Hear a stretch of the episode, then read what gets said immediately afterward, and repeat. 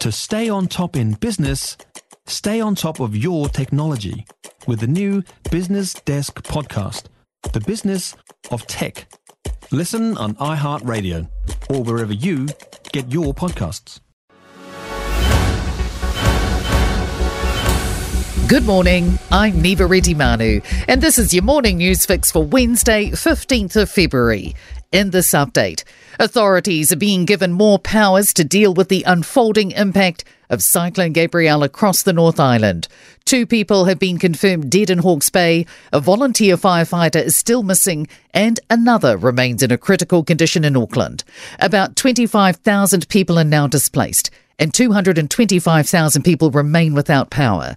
Extensive road closures have cut off many East Coast communities, and more than 200 military personnel have been stationed to get supplies to areas that need help. A national state of emergency remains in effect, with Prime Minister Chris Hipkins saying the storm has caused destruction not seen in a generation. Waikato University law expert Alexander Gillespie says such a declaration is only used when normal systems of help and assistance are overwhelmed. In those situations, these laws give more powers and more resources and more coordination to the services that come to our help. Hawke's Bay is continuing to grapple with road closures, power and communications outages, and ongoing evacuations due to flooding.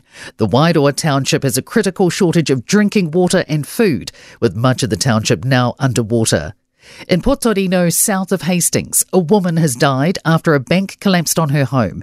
And in Bayview in Napier, a body has washed ashore. There have been further evacuations in Napier and other parts of the region overnight, like this resident Henry. Calling from the car, we got family of five in the car. We've been asked to evacuate our uh, new build. We moved in there just before Christmas. I'm struggling with most is, is where to go. The Gisborne district is also cut off with similar road closures, power, communications outages, and evacuations.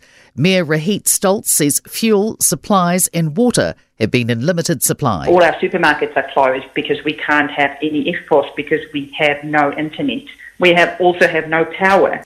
In Auckland, the search for a volunteer firefighter in Muriwai is expected to resume this morning. The search for a firefighter who became trapped under a house that collapsed in a landslide had to be suspended overnight due to unsafe conditions. Another volunteer firefighter remains in a critical condition in hospital. Newstalk ZB Shannon Johnstone told Kate Hawkesby the impact of the severe weather is also continuing to be felt in other parts of the region as well. At Auckland Airport, high winds forced the suspension of ground handling operations until midnight last night, halting all international and domestic passenger flights until today. And flood damage, sea conditions, power outages, and fallen trees continue to affect roads and public transport. About 100 roads are closed or partially closed. And the Coromandel Peninsula is also facing road closures and power and communications outages. Much of the peninsula is cut off due to closures on State Highway 25, 25A, and 2.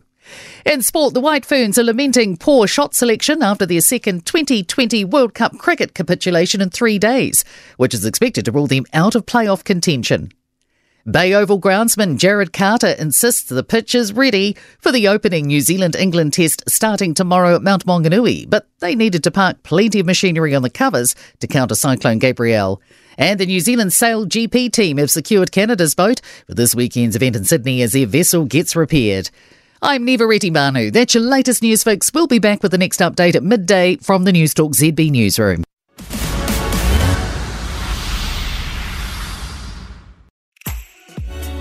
Enjoyed this podcast, you will love our New Zealand Herald podcast, The Little Things, hosted by me, Francesca Rudkin, and my good friend Louise Airy.